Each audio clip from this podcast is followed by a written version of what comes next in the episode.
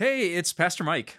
Before you start today's episode, I want to tell you about my current sermon series called Trends versus Truth. And when something trends, it feels true. You hear it enough from enough people you respect, and you assume it has to be true, but just because something sounds right doesn't mean it is right.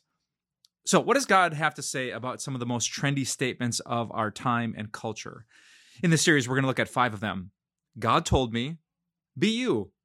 Love is love. Who am I to judge? And practice self care. Oh, this is one of my favorite series of the whole year. I hope you can check it out by looking up Time of Grace with Pastor Mike Novotny wherever you get your favorite podcasts. And of course, you can always watch this series on timeofgrace.org. I'm standing here today in the Garden of Gethsemane, at the very base of the Mount of Olives, on the other side of the old city walls of the city of Jerusalem. And I'm just thinking how crazy it is how much Jesus loves us. Know, there's a part of Jesus' suffering and death that is so powerful, but you'll miss it unless you understand the geography of Jerusalem. So let me tell you a story from the Old Testament. Way back in the book of 2 Samuel, King David was betrayed by someone he thought he could trust, his own son Absalom. Uh, you can read the whole story if you want. His son Absalom had political ambitions. He betrayed his father, declared himself king, and David knew he was in danger. David, back in those days, lived in his palace uh, just to the south, uh, to the left of the gold dome behind me. So when he was in danger, do you know which way he ran? This way. He went down into the Kidron Valley behind me, and he started to climb up the Mount of Olives, because just on the other side of this mountain is nothing. It's a barren wilderness, a desert with caves and winding paths. It's the perfect place to run and hide, a place where no pursuing king wants to play hide and seek. Now, let me prove it to you from the book of 2 Samuel. It says, The king also crossed the Kidron Valley, and all the people moved on towards the wilderness. David continued up the Mount of Olives, weeping as he went. David was in danger, so where did he go? That way, to the wilderness.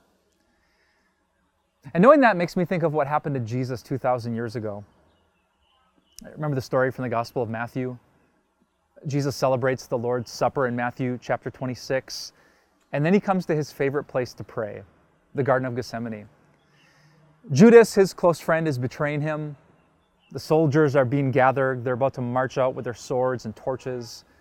The disciples are all exhausted. Even Peter, James, and John are leaning up against these trees, fast asleep. There are no witnesses. Nobody's watching. What could Jesus have done? Exactly what David did. I mean, his friends were sleeping here. All the danger was over there. He could have ran up there. He could have stopped at Mary and Martha's house just over the crest of the Mount of Olives, picked up some bread for his pockets, and ran into the wilderness to hide. He, he could have survived. Like David, he could have escaped. Do you know what Jesus did for you? He stayed.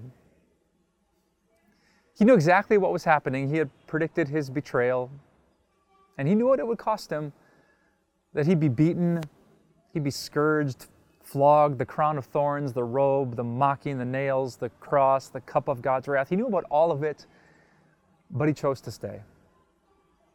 What wondrous love is that? That Jesus would stay for us. I love that fact about Jesus. He, he sticks around even though it costs him. If you've ever tried to love a messy person, you know that love requires sacrifice. It takes patience and compassion, time and energy, and so much forgiveness.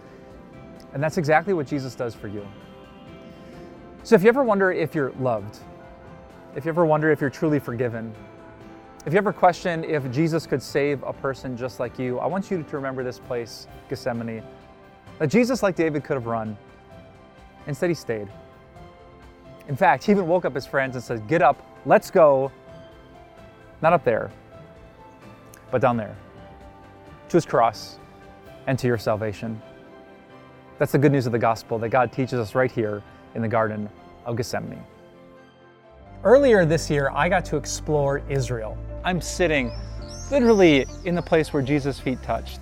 I saw some amazing places. The old city of Jerusalem, the Garden of Gethsemane, beautiful Nazareth, and the Mount of Beatitudes, Capernaum, on the shores of the Sea of Galilee. And I can't wait to share these video devotions with you.